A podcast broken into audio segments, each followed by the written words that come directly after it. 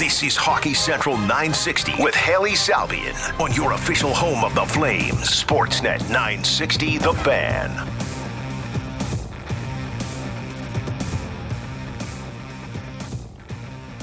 What's up, everybody? Welcome back to another week of Hockey Central here on Sportsnet 960. Today's edition of the show, it's Luke Schenn Watch 2023. According to Rick Dhaliwal, Luke Schenn is flying home to Vancouver. Sources have told him uh, the team is in Nashville for a game against the Predators tonight. And earlier this afternoon, Dhaliwal had tweeted that trade talks were heating up for Luke Schenn and that he could sit tonight. Elliot Friedman uh, quote tweeted that and kind of confirmed via his sources that Luke Schenn will not play for the Canucks. So we'll continue to monitor that situation, see, you know, if, if there's going to be a trade that is imminent this afternoon for Luke Schenn. We'll keep an eye on that. Uh, Luke Schenn has been floated as a potential target for the Calgary Flames in recent weeks. I mean, he's a right shot D. He could make sense. The blue line is depleted. No Oliver Kylington. Uh, no Michael Stone now. He's been put on injured reserve and Schenn plays a solid style, pretty simple. He's the NHL's hits leader with 258 through 55 games. He's won two Stanley Cups, so he adds a lot of things that the Flames need. He's a good leader in the room too. That could help. There's a lot of things. He checks a lot of boxes. Uh, how much would the organization be willing to pay is a question mark. Uh, he's someone who brings a lot of elements and he's very cheap, under a million dollars. So you could think that, you know, you'd be looking at a higher pick. I don't think Luke Schenn's someone who'd go for a first, but a second, a third. Like what is palatable for the organization? What is palatable for fans to think is acceptable for Luke Schenn. Let us know in the text line 960 960. Uh, Tampa Bay is a team that's been linked to Luke Schenn on some trade boards, particularly the one uh, at the Athletic and the Minnesota Wild as well. So we'll see.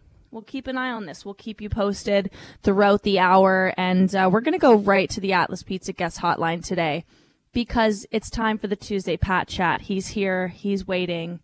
It's Pat Steinberg. Welcome to the show. I've missed you. Hi, friend. It's good to have you back. I know I was off for a week. Well, I wasn't off. I was working still. I was on was the road. I was traveling to very secret locations. Oh, you just said it. Oh, I'm not supposed to say you were in Boston. I don't. I mean, so. how was uh, okay. how was Nashville? How was my remote location in the United States? It Yeah, was how fine. was Tahiti? yeah, I was in. I was in. I wish I was in a tropical vacation somewhere, but it was good. I'm. I, I never feel relaxed, and, and I don't know why I would feel relaxed because I wasn't on a vacation. I'll make that clear. I was on a work trip for a story that I'm working on that should be coming out in the next couple of weeks. But I don't like traveling, and it's a very short flight. Um, I flew into the Toronto downtown airport last night from Boston. It's like an hour and a half, and I'm still exhausted. And I sat on a plane for 90 minutes, and I'm very tired. You're uh, How are you? the one person. you're, you're like the one person that doesn't enjoy traveling. Yeah. Everybody else loves airplanes and airports and all the things that that comes with that, right? Oh yeah. Um, I'm good by the way. I'm doing all right. Yeah. I uh, That's good. I'm I'm curious. I'm curious what's going to happen with Schenn. Like, I know. I I I think Who that- thought we, I everyone would get Luke so Schenn- excited for Luke Schenn Watch 2023? Well, It's happening, like, folks. isn't it kind of crazy to think about how all of a sudden this guy's turned into such a hot commodity. And i don't want to i don't want to mm-hmm. take shots at luke schenn or anything like that but in the end he's a he's probably on a on a team that's a contender and a team that mm-hmm. is looking to win a stanley cup or go deep in the playoffs. He's probably what? He's probably a six. He's he's a third pairing guy. He's probably an upgrade on on depth, your right yeah. side third pairing defenseman. And so I don't think he's the only guy that is in that mix, but because of the name, because he's a former high first round pick, because, you know, in this market, because Daryl Sutter is a very vocal fan of his and, and um, basically said as such the last time the Flames and Canucks played one another. He's all of a sudden become this guy who is the hot commodity out there. And it just feels like he's the guy that's going to end up getting uh, a big time overpay for whatever team ends up bringing him in. He's a pending UFA, and I, I, don't know. It's just it's it's crazy how Schenn has turned into kind of the the darling of the ball this year at the trade deadline. And, and I know that Timo Meier's name is out there, and Patrick Kane is still out mm-hmm. there, and there's other big names that are still available. But for whatever reason, everybody's been buzzing about Schenn for the last two months it feels like. So I'm curious how it all plays out, but it is crazy that this this number six depth defenseman is the guy that is getting so much run right now. Well, I think he's had a really interesting career arc if you track it all the way back to being that high first round pick. You know, he comes in as a young player in Toronto and there's all these expectations on him and things don't really work. And he has a stint in Philly. And I mean, he's played for a lot of teams and, and he's kind of rejuvenated himself in the last couple years as this really solid depth defender. He can play the body. He keeps it simple. He can move up and down your, your D pairs if you need him to, if you want to have a stabilizing veteran next to a young, young stud like a Quinn Hughes or whatever it may be. He's good in the locker room. Like he's done really well to carve out this space for himself that makes teams believe that he can and should be there and should stay and he can add value. Like I think there's something really interesting about the way that he's gone from the fifth overall pick to, hey, we've got to bring this guy in because he brings a bunch of of these qualities that we think can help make us win when it matters the most. I mean, this guy's a menace too. I love, I really like watching Luke Schenn play. Like he, mm-hmm. he, I already said he's the NHL's hits leader. He'll drop the gloves to defend his captain or a young player, his D partner, whatever it is. He's fun. He's physical. He plays the game in a way that it's it's easy to see why certain GMs are going, yeah, we need to bring this guy in. I will say though, like if you're the Flames, I don't think you do more than like a third for Luke Schenn based on where they're at right now. As I'd go. That's about yeah, as far a third round go. pick. I don't think you should be doing anything more than that to bring in Luke Schenn. Maybe if the te- maybe if you're Tampa Bay, giving up a second or something is a bit more palatable because we know that the Lightning are going to make the playoffs and they're, you know, they're on a crash course to play against Toronto and they'll have a good chance to beat them again. I mean, the Leafs just beefed up with, with Ryan O'Reilly and, and Noel Acciari and, and we'll see what happens there. But if you're the Lightning, it's probably a bit more palatable to spend a bit more. But where the Flames are at right now, I don't, I don't know if getting into a higher pick bidding war situation for Luke Schenn makes a ton of sense.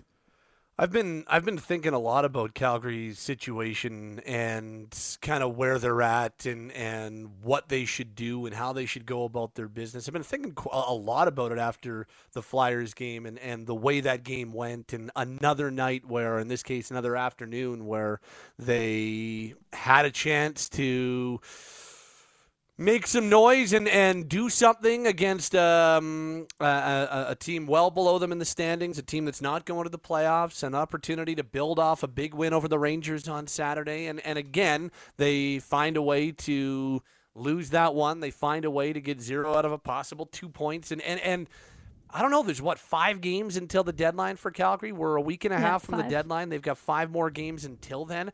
I don't know at this point because I said, you know, 10 games or so or seven games or so. I said, okay, well, in my opinion, I don't think they should be making big splashes at the deadline. And I don't think they should be giving up high leverage picks at the deadline at least for guys who are in their late 20s or early 30s or guys that are going to come in and, and be aimed at trying to help the team right now. But I had it with that caveat Mm-hmm. of they've still got time to change my mind. Well, I have they done anything? If you were in, in my in my shoes and kind of feeling the same way, have they done anything to change your mind in the last few weeks? Because it's been the same pattern. It's they've had some really good games and they've had some absolute stinkers and they've been able to gain no traction and they're the same place they've been. They have not moved up the standings. They have not shown us that they're imminently going to move up the standings. They're battling with a very mediocre Minnesota team for a playoff spot, uh, and and it seems like the Pacific is very far out of reach. I don't know.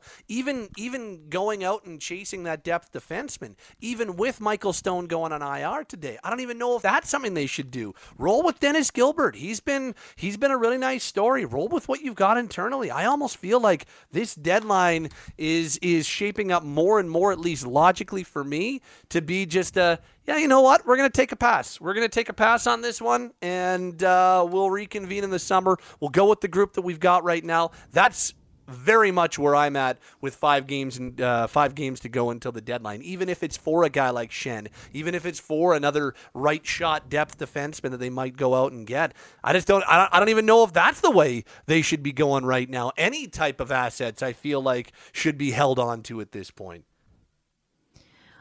I feel like this is one of the things I wanted to talk to, to you about, Pat, today is like, yes, there's five games left before the deadline, and we know that Brad Treliving likes to take cues from the team, right? That's what he says all the time. I take my Yes, cues from my team. What are they telling me I should do here? Last year, they were showing him we are a team that deserves to, you know, we deserve to be like spend some money on bring us in some players, spend some draft capital, do that. And they win in the first round. We know what happened against Edmonton, but, but they showed we are a team worth spending on, right? And, and right now, this is a team that's sitting third in the wild card. We've had numerous conversations, like a broken record over the season, saying like, what are these flames? And I feel like we keep waiting and waiting and waiting to see the team that we all kind of thought they would be, these expectations that were placed on them externally after, you know, the moves that Brad Treliving made in the offseason to minimize the damage of, of losing Johnny Gaudreau and Matthew Tkachuk. And, we're, and we haven't started to see that. And you raise a good point of like, you know, we keep saying, well, there's a little bit of time. There's a little bit of time. I can be convinced. And we're, we're five days, five games, excuse me, away from the trade deadline. And I don't know if anyone's been convinced of anything other than they're just not good enough right now. And what is Yeah. going and spending a bunch of assets going to do? Uh, for for rental players, at least, like we know, maybe there's a move they can make for a guy that has some team control that makes them better now and next year and a year before that fits their window of contention. But guys like that are, are Timo Meier, and that's going to cost a lot. and that's maybe not something. One, yeah. Other are, than Meier, are going to be able to do. Are even out there? Yeah. I just- Adam like, I even Henrique, know I believe. deadline. I think Henrique has has um two years left, so he's someone who is a bit more in that that team control also- area, he's also if, if memory serves. But he's older. Yeah. Yeah. Yeah. so it's going to be an interesting deadline in the sense that if they do nothing, what's the conversation we have next? And, and what are the conversations we're having over the next couple weeks leading in? I think one question I have, Pat, is like, at what point do the conversations turn from is this season salvageable to like when do they start to just assess where they're at in terms of this year and next year and the next like when do we go from talking about can they make the playoffs to is this going to work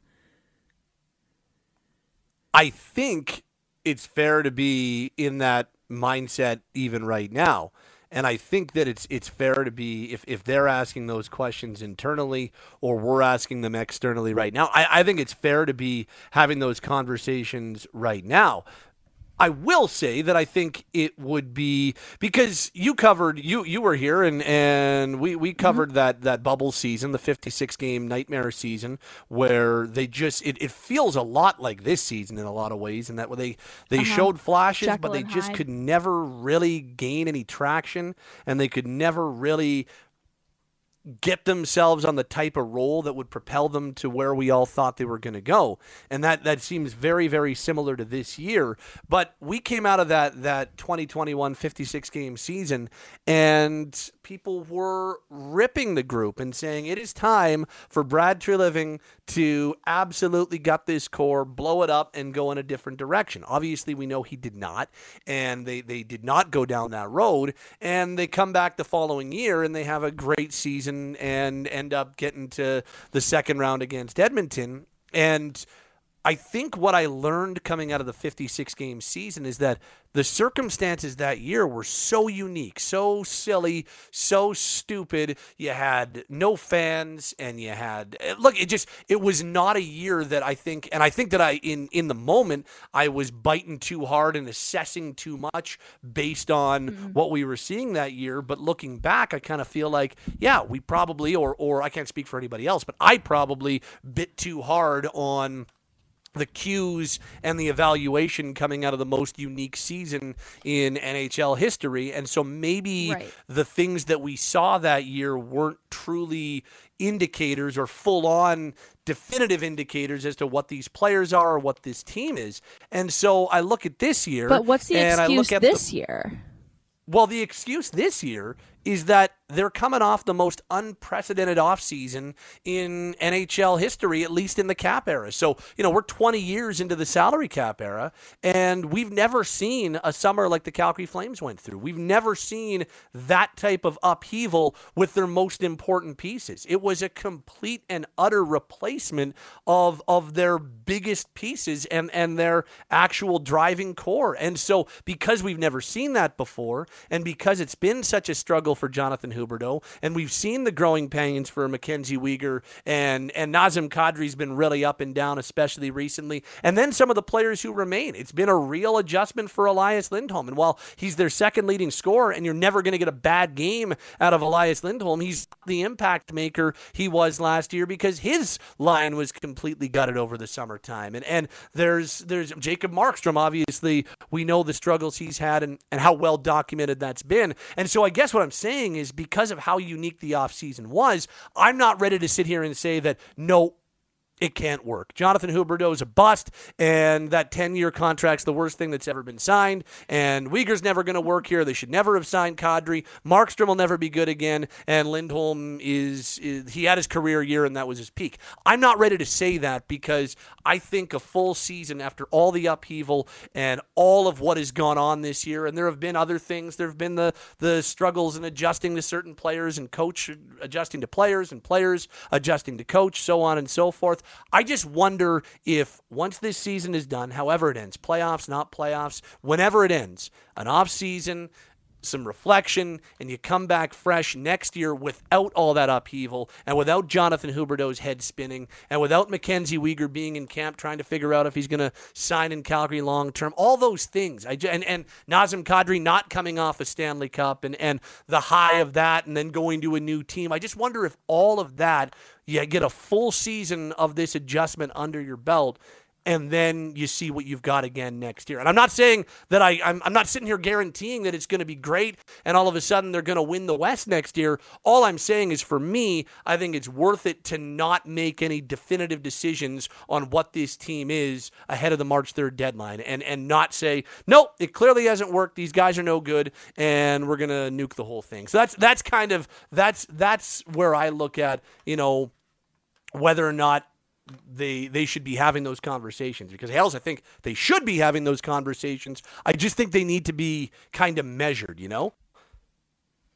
For sure. And I'm and I'm with you, Pat. I'm not ready to say this is all a bust. None of this is gonna work. Like go back to the drawing board, try to blow it up. I'm not there yet.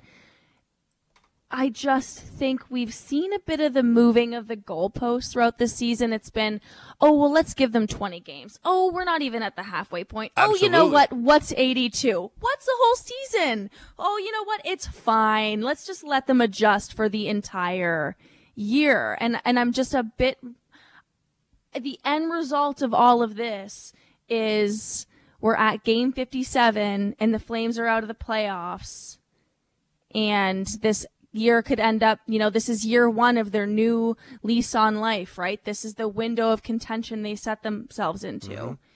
And year one of that could be a complete wash and a miss. I still think when I look at this team on paper that there's reason to believe that they could make the playoffs and, and be okay. Will they make some noise? I mean, if they make the playoffs, clearly something started to click in the right direction in the final, you know, 25 games this season, whatever's left. I can't do that math very quickly off the top of my head here. If they make the playoffs, something's gone gone well here, right? And there's reason to think, okay, fine, if they can get in, maybe they'll maybe they'll be able to do something in the first round. Will they make some noise? I don't know. Um, I just think if the end result of all of these adjustments is a is a whiff and a miss, like that's, I have a hard time just continuing to justify well everybody's. You know, everything takes time. And I'm not even using it as an excuse as much as I'm just saying it might just be it might just be what we're talking about. And you know what? If we're 30 or 40 games into next season and we're not seeing much change in terms of the way the group is playing or or how what we're seeing from certain individuals, then I think it's then I think it's fair to say, "Yep, this thing is a bust or the the summer of 2022 the summer of Brad wasn't as as good a summer as we thought it was going to be but I just. I I have trouble using a 57 game sample size, which is larger than a lot of other sample sizes, but I still yeah. don't think it's uh it's enough knowing what happened this summer to fully convince me exactly what this team is. I've got a pretty good idea about what this team is this season, but yeah. in terms of bigger picture and specifically when it comes to the important players, the the the driving players on this team from Lindholm to Markstrom to Huberdeau to Kadri, guys like this, I, I, guess I'm just not ready to definitively make a judgment that Jonathan Huberdeau is going to be a 50 point player for the rest of his career. And and Elias yeah. Lindholm, he had his one year as a true number one center, and now he probably isn't that. And Jacob Markstrom is going to be a sub 900 goaltender for the rest of his career. I'm just not ready to go there. And and so I'm I'm mm-hmm. trying to look at it from more of a, a big picture standpoint going forward. What I think Absolutely. this team is this season. I, I'm a little bit more skeptical that that changes. They've got 25 to go, yeah. and the my skepticism about all of a sudden Markstrom finding his game this season, yeah, it's high. And that Jonathan Huberdeau just becomes a superstar in the final 25 games, yeah, I'm not expecting that. Th- those things and and the roller coaster nature and the up and down and the infuriating nature of the group this season, I'm pretty I'm pretty bought in on what we've seen through 57 yeah. is kind of what they are. Is what but they what are I'm right now. Not Not ready to yeah. declare is that what they are this season is what they are for perpetuity. That's that's why I guess there's kind of a differentiation for me about this season and the bigger picture going forward. Mm-hmm. Yeah, and and I'm with you. I think you know, I will push back on on the 56 game season portion of what we are talking about here. I mean, I think I was I kind of took some heat that year because I be- I was a, a big like let's uh, you know, remember how there was such a huge conversation of Matthew Tkachuk's not going to be worth 9 million dollars because he's terrible in this 56 game season in a bubble? That isn't real is telling us that. And I think I took a lot of heat because I was constantly being like stop saying that. That's not true. Like this isn't real. Like let's stop putting so much emphasis on this strange bubble Canadian mm-hmm. division season. And there was a lot of reason to believe that all of that was just going to be this strange one off and things would be fine. And they were. So maybe that could happen again. Um, but also, one of those other changes was going from Geoff Ward to Daryl Sutter. Like, uh, is there going to be a, a new coach bump again? I don't think so. Like I know there's no, been I'm some not, conversations. I'm not anticipating People asking the question is, change, is Daryl on the hot seat? I don't think that's going to happen. I don't think we're going to see mm-hmm. Daryl leaving and, and, a new coach coming in and, and changing things the way that that happened that year. But I'm with you. Like I, I think, I think separating this year from from the big picture is is probably an important thing to be doing right now. We've got to keep some perspective because if we look historically at some of these players, these are these could just be a flash in the pan or you know, a, a strange drop in play over one season for, for some of these guys. But I do have some concerns. Like the, this isn't 24 year old Matthew Tkachuk we're talking about mm-hmm. having one bad season. These are players who are in their 30s that we're discussing. And so that, I do have a bit that, more concern right now than I did last year. That is why I don't think them going to get Adam Henrique or um, or or I'm trying to think of other names that are out there. Just some of the they went and made a big Tyler Toffoli deal a year ago. And that was a guy straddling 30 that made nothing but sense based on how the season was going last year if there were a Tyler, if there was Tyler Toffoli's twin brother who was in the exact same situation, exact same age, I would be totally against them going down that road, even if even if he has contract uh, for next season and beyond. I just don't think guys who are straddling thirty, who are in the same age range of Weegar and Kadri and Huberdeau, etc., those aren't the the guys that I think that they should be going to chase. Yes, of course, if there is a true young core player out there that they realistically could get at the trade deadline then that's a different story. I just don't know how many. The only guy that exists there for me is Timo Meier. And I don't know, right. compared to some of the other teams that have been linked to him, whether it's the Devils or the Blues or it's any other team so that have much. been linked to Timo Meier, I don't know if the Flames have the prospect capital or the assets that are going to be enough to pry him away from the San Jose Sharks. And if they did, it would be awesome. I'm just skeptical that they would do that. And I know that, you know, Travis Konecny, who was really good against the Flames last night, again, like he would be a great fit for the Flames. But Philadelphia doesn't want to trade him, and it sounds like he's a non-starter before the deadline. And you could point to lots of other guys who would be good core fits, but why would the teams that they're on right now be giving them up? So, you know, at the deadline, you don't usually get those type of guys, and because of that, it just feels like because of the age ranges you just talked about, it just feels like sitting out might be the way to go this year.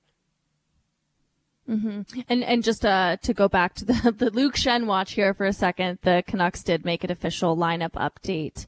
Luke Schenn will not play tonight in Nashville, and Darren Dreger just posted as well that Luke Schenn is indeed on his way back to Vancouver.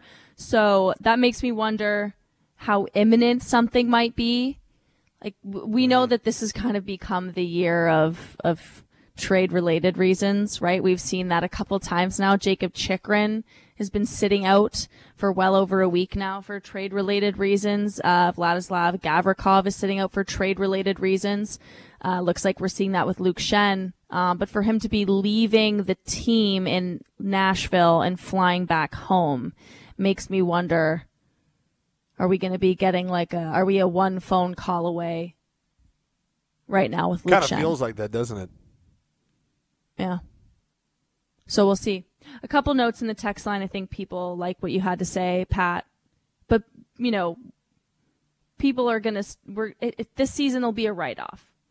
Mike, a 40 year old Flames fan, says, "Well said, Pat." But basically, this is going to be a write off year, and that's what you know. If if people are okay with that, oh sure, that's great. Uh, now we have another question here. If things go downhill fast, have we ever seen a contract like Huberdeau's moved? Is that even possible? Um, that's one question. I don't know if that's something that you even want to touch on there, Pat, because it's just so. Oof. I don't know if that's something I mean, that we see, right? So it's kind of hard to discuss if, if it's kind of, yeah, that's tough. And and we have been seeing some stuff on Twitter. People, uh, uh, lots of Senators fans specifically, are talking about like what could we do to get Mackenzie Weegar. Um, that's a that's a tough one as well. Um, and this one note is, is quite interesting. I, I, will read it. We only have a couple more minutes left with you, Pat, and then we're going to go to break and we're going to talk to Luke Fox uh, from Sportsnet.ca.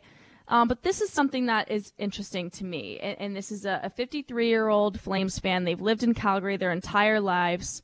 They listen to sports talk shows entire life. And you, he says, you rewind the clock 30 years and the message is the same. It's about the Flames underachieving. And I can understand why a year like this is just so frustrating for Flames fans because sure, there's all these different elements and different things happening, but it's another year of now we're underachieving after a year where it's good and it's kind of one year they're good, one year they're not, one year they're good, one year they're not. And they haven't, the organization just hasn't been able to get into this space of consistently being there when it matters the most. And that's something that we know Daryl talks about all the time, right? He said it last year. It's not about just getting into the playoffs this year. It's about getting us to a place where we're always there and we're always making a bit of noise like the Tampas. And I can understand Flames fans are just so frustrated because it seems like that's something that it's not happening right now, Pat.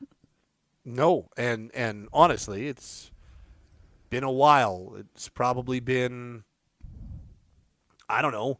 Like honestly, it's it's probably been 20, 30 years of of that being the case and and I get it. It's frustrating because you want to see your team be more than a middle of the road group and that has unfortunately been the case for this team more often than not. There's there's no doubt. I, I feel that I feel that from a lot of Flames fans who call in on Flames Talk post game. I feel it, and it's not like it's a new conversation either. Like people like uh, Robert and George and and and other regular overtime callers or now Flames Talk post game callers.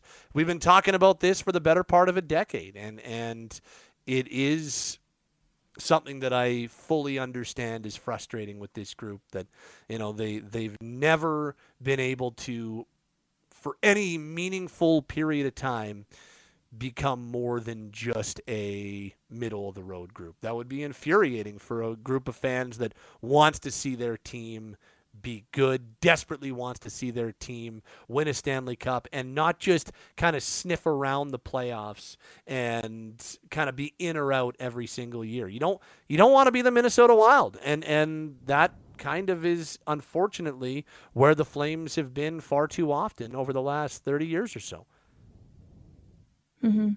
And you've been there covering it all for the last 30, Pat. Not quite, but close. Sometimes it feels that way. Yeah. All right. I've stolen too much of your time, and Luke Fox is probably sitting at home wondering why we haven't called yet. I'm really bad at timing, but that's okay. Welcome to the club. I just wanted to You're talk to you. Speaking to the worst person period of timing. So okay, bye. Okay, thanks, Pat. A very clean exit. Uh, that was great from Pat Steinberg. Uh, he joined us on the Atlas Pizza guest hotline. That chat is brought to you by Atlas Pizza and Sports Bar using the same secret recipe since 1975. You can dine in at 6060 Memorial Drive Northeast. Takeout or delivery also available at 403-248-3344. All right. We took way too long there, but it's always great to catch up with Pat. Some bigger picture conversations. We don't need to talk about the same things that we saw in the 4-3 loss to the Flyers that we've seen multiple times this season. I think some of those bigger picture topics are, are what's particularly interesting about this team right now. We're going to go to break and we are going to go back to the Atlas Pizza hotline and talk to Luke Fox. He's an NHL writer at Sportsnet. That's coming up next on Hockey Central and Sports at 960 The Fan. You're listening to Hockey Central 960 with Hailey Salvian on your home of the Flames, Sportsnet 960 The Fan. Welcome back to the show. Went long with Pat. I feel like that's something I say every every time we have a Pat chat on this show. Went a little bit long, so we're a little bit late getting to Luke Fox, but he's here and we appreciate it. Luke, sorry about the delay. Uh, what's up? How are you? You're in Buffalo, right? I am in Buffalo. Yeah, uh, I'm doing well. Yeah, it, it should be a, a really good game. I mean, the the Maple Leafs have been playing a bunch of uh, lousy teams. I'd say, to be kind. You know, that since they got back from their their break, they've played the Blackhawks twice, the Blue Blue Jackets twice.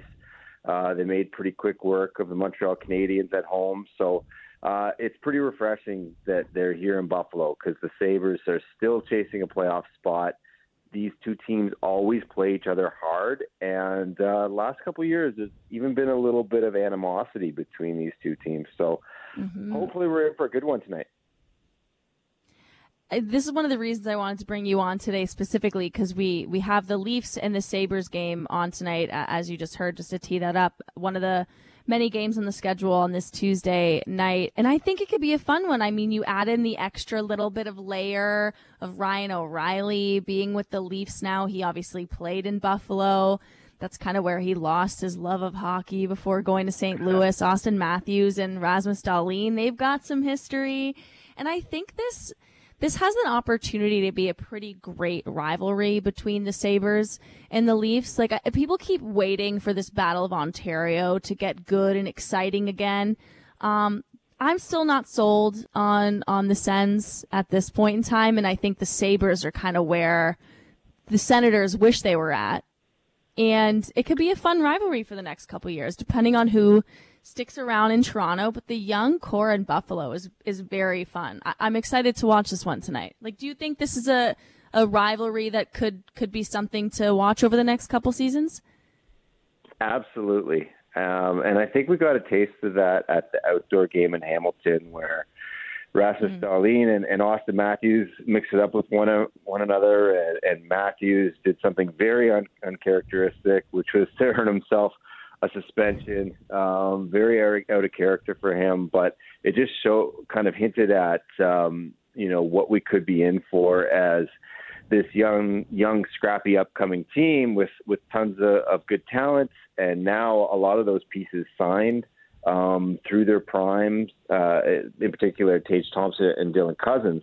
Uh, you know, th- this is a team to watch. They they almost give me a little bit of vibes the way they are high flying offensively and you know allow a lot going the other way as well as the the very first incarnation of of the Maple Leafs with Auston Matthews and William Nylander and Mitch Marner and a, a mm-hmm. team that kind of surprised everyone when they actually qualified for their playoffs uh, in their first year together um, and then they lost in six games to the Caps but that kind of group that was young and exciting and kind of taking the, the NHL by storm and, and even overachieving. And I think if you look by points percentage, the Sabres are right there in the mix, and they could upset some teams and uh, be the. This could be the group that that ends the drought. Right, eleven years, longest playoff drought in the whole NHL, and I think it would be exciting for them to to make a run and to get in and there isn't a sense that they're going to be selling, right? Uh, I don't know how aggressive they're going to be in terms of buying, but they certainly have cap space, and the players who are here uh, should be giving Kevyn Adams every reason to believe that he might be onto something. And I think it would be really cool if they got a boost um, before the March 3rd deadline, and that Buffalo w- was right in the mix right to the end, because I wouldn't expect them to upset. Uh, you know, if they got in as a wild card, I wouldn't expect them to upset one of the the top tier powers in the East. But I think it would be a great story um, that there'd be some uh, acknowledgement of the momentum building in this town. Mm-hmm. They're they're currently four points back of the Florida Panthers for that second wild card spot, uh, five points back of the Islanders, but they've got a ton of games in hand. They've only played 54 games this year. If you're looking at the Panthers and the Islanders, they've played 60. So they they've got they've got some room here to maybe do something, do some damage uh, ahead of the trade deadline down the stretch. They're they're a fun team to watch and, and keep an eye on. I know again you're in Buffalo, Luke, and it sounds like Don Granato had some pretty nice words about Rasmus Dahlin today. And uh, how this is a guy who should probably be winning a Norris Trophy at some point in his career. I mean, what do you think of Rasmus Dahlin's career thus far? And and just this season more specifically too.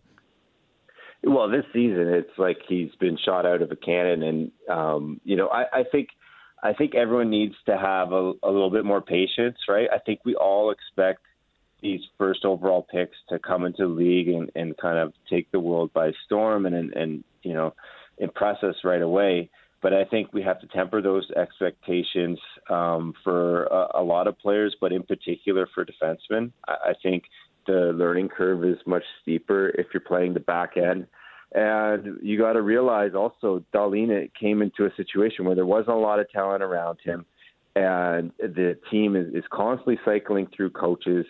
And I'd say, you know, Donnie Granato was was giving a lot of credit to Dahlin this morning but he himself has had a big role in this, right? Like he he himself has kind of empowered Dahlin to to trust his natural instincts a little bit more, to open up uh, his offensive game and and allow that to flourish. He he has the green light, like he's he's an elite playmaker in this league now, uh, and I I think that the confidence that these young guys have that the th- there's not this feeling like our roster is going to change all the time. Our coaches could be fired any moment. There seems to be um, a little bit of a more solid foundation building here, and I think that has translated into confidence. And the, you know, there's, there's a group of guys that they know they're going to be here a while, and they're growing together. Um, so I think that's probably done wonders for Dahlin's game. And uh, you just look at that the blue line, and you got another number one in, in Owen Power there too and it's just like it's exciting to see what these guys will be in two or three years when they have that much more experience.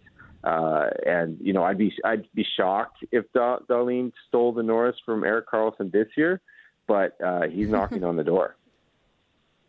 This is one of those years where Rasmus Dahlin's probably not getting as much national chatter because of what Erik Karlsson's doing this season. Yeah. Um, and he plays on a team with Tage Thompson, who's just been unbelievable. But Dahlin's having a great year. I like that you brought up Owen Power because it's Matty Beniers' Calder Trophy to lose. But I think if there's a player who could end up, you know, taking the throne of the best guy, the best player from from this current crop of rookies, it's it's probably Owen Power. He could end up being the best of, of this kind of current group this season. Um, but I wanted to get to the Ryan O'Reilly acquisition by the Leafs quickly here. We've got a couple more minutes left in the show. Uh, Ryan O'Reilly and Noel Acciari to Toronto from St. Louis. It looks like he's going to get a real good look at centering the second line. Tavares kicking over to the left and Mitch Marner staying on the right. Why do you think that's the right fit for Ryan O'Reilly in this Leafs team? I'm not sure it is the right fit, but I, I, I could tell you okay. why they're they're doing it. I ultimately, in my mind, I, I think when you're going up against Tampa Bay Lightning, you want your strength up the middle, and the idea of having Matthews, Tavares, O'Reilly, and now Acciari as your four centermen, I think that would should strike fear into a, an opponent. And the Maple Leafs bottom six has let them down in playoffs past, and I think having O'Reilly uh, center a third line that can provide some offense and can also be a, a shutdown weapon, I think is probably the best deployment. Uh, but that's not what they're starting with, and I would expect Sheldon Keefe to tinker over the next, you know, 25 games or so, whatever they have left.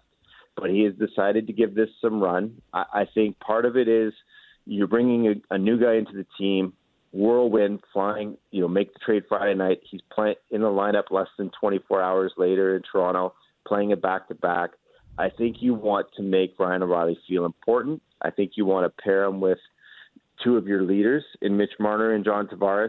Get get him communicating with the big dogs on your team right away. Make him feel like you're one of our more valued weapons right away. Uh, and the second, and, and have him play his, his most preferred position, center right away.